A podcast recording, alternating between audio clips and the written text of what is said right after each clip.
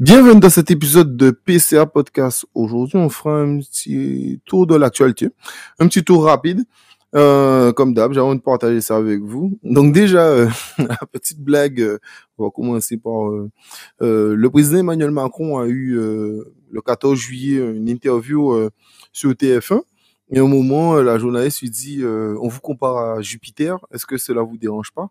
Et répond Non, non, je préfère qu'on me prenne pour Vulcain. Alors, au cas où Vulcain, pour ceux qui ne le savent pas, c'est un dieu de la religion de romantique et c'est le dieu du feu et de la forge. Voilà. Donc le président français se prend pour euh, Vulcain. Euh, je ferai peut-être un épisode aussi euh, sur euh, à part, donc je parle un tout petit peu là. C'est ce qui s'est passé pour sa visite au Cameroun.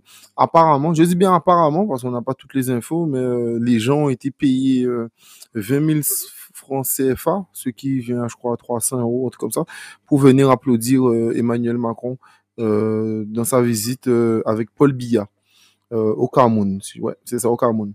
Donc voilà. Ensuite, petite nouvelle, euh, ça concerne nos impôts, euh, donc euh, je vous le dis. suite aux sanctions de la France envers la Russie, la France a saisi plusieurs, plusieurs bateaux de riches hommes russes. Sauf que maintenant, c'est l'État qui doit payer l'entretien des bateaux pendant le temps de la saisie. Certains bateaux, donc c'est des yachts, coûtent 10 millions d'euros à l'année en termes d'entretien. Donc, euh, petite bonne nouvelle pour, euh, pour vous. Les sanctions contre la Russie, ça coûte aussi de l'argent parce qu'il faut payer l'entretien des bateaux euh, des oligarques russes. La France et l'Europe qui ont fermé arbitrairement RT et Sputnik, des médias russes, qui ont, ils ont été fâchés, donc les, les Français et les Européens, ils ont été fâchés parce que France 24 a été interdit au Mali. Macron expliquait que c'est grave pour la liberté d'expression. Donc la liberté d'expression qu'un média français est interdit, c'est grave. Quand un média russe est interdit, c'est pas grave. Donc voilà. Alors, pas dire de bêtises, enfin, parce que c'est un nom un peu compliqué, euh, désolé, mais c'est Mikhail Ilyanov. Donc c'est un ministre russe. Euh, donc en gros, euh, il explique, la réduction des approvisionnements du gaz vers l'Europe n'est pas mauvaise pour la Russie. Cela peut aider à économiser du gaz pour les générations futures, pour le chauffage, l'industrie, etc. Mais si l'Europe fait appel à l'utilisation de Nord Stream 2, la Russie va souhaiter envisager peut-être un retour à l'approvisionnement normal. Alors, quand il dit ça, en gros, c'est pour mettre pression sur euh, euh, les Européens. Je l'avais déjà expliqué dans le premier épisode que j'avais fait euh, aussi Ukraine que c'était euh, le gazoduc. Donc le gazoduc Nord Stream 1, il passe par l'Ukraine. Donc la Russie paye les droits de passage. Sauf que Nord Stream 2 qui a été inauguré mais jamais ouvert passe directement par la mer. Donc là, ils n'ont rien besoin de payer. Donc ils perdent encore moins d'argent les Russes. C'est pour ça que le ministre a euh, à, parler de ça. En gros, c'est pour faire pression et pour que la Russie puisse gagner encore plus d'argent et qu'il ne passe plus par l'Ukraine.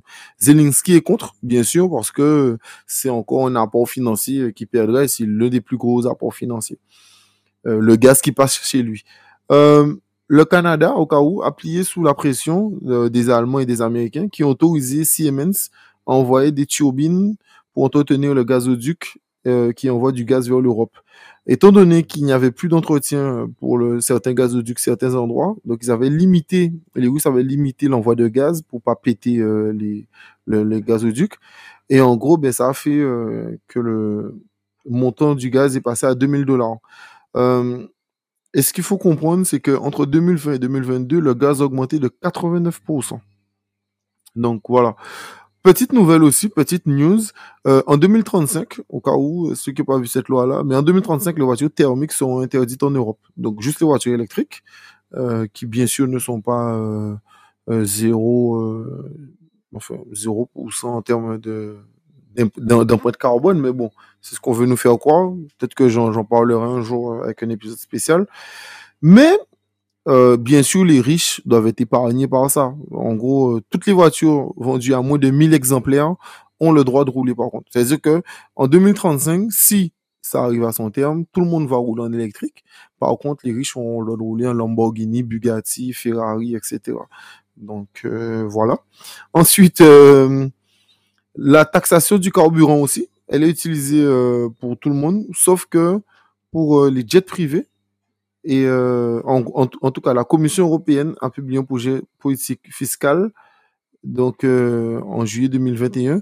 Et dans ce projet fiscal, ils ont retiré les jets privés et les yachts pour ils ont exonéré de taxes sur l'essence. Donc voilà, ça veut dire que nous on doit payer les, les taxes, par contre, ceux qui ont des yachts, bien sûr, et des, jets privés, euh, non.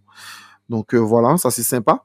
Euh, aussi une petite mauvaise nouvelle, 60% des Français, en tout cas apparemment en ce moment, sont à 10 euros près pour faire leur course. Mais, mais bonne nouvelle quand même. BFM TV a donné une super bonne méthode. BFM TV a expliqué que, en gros là, si vous voulez faire vos courses, pour économiser de l'argent, n'allez pas quand vous avez faim. Parce que c'est sûr que quand vous avez faim, vous faites euh, plus de courses, donc euh, donc voilà. Donc en tout cas voilà. Euh, c'était c'était la petite note, la petite boutade, on va dire. autre chose, ça j'en ai parlé d'un réel, mais j'en parle avec ceux qui écoutent pas forcément les réels. suite à l'augmentation de 40% du pétrole et l'électricité, le ministre anglais va imprimer 15 milliards de livres et donner 1600 livres à chaque Anglais à partir euh, pour faire face à l'inflation en octobre 2022. Donc voilà. Euh, ce qu'il faut comprendre, c'est que ben, le, le, temps est grave, donc euh, ça devient hyper compliqué pour tout le monde.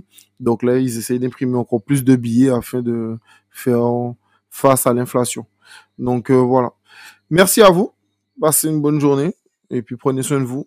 C'était PCA Podcast. N'oubliez pas de nous suivre euh, partout sur TikTok, Instagram, LinkedIn, Twitter, YouTube et euh, de noter aussi sur euh, ça je le dis jamais mais de noter aussi sur les applications où vous écoutez les podcasts. Allez, prenez soin de vous.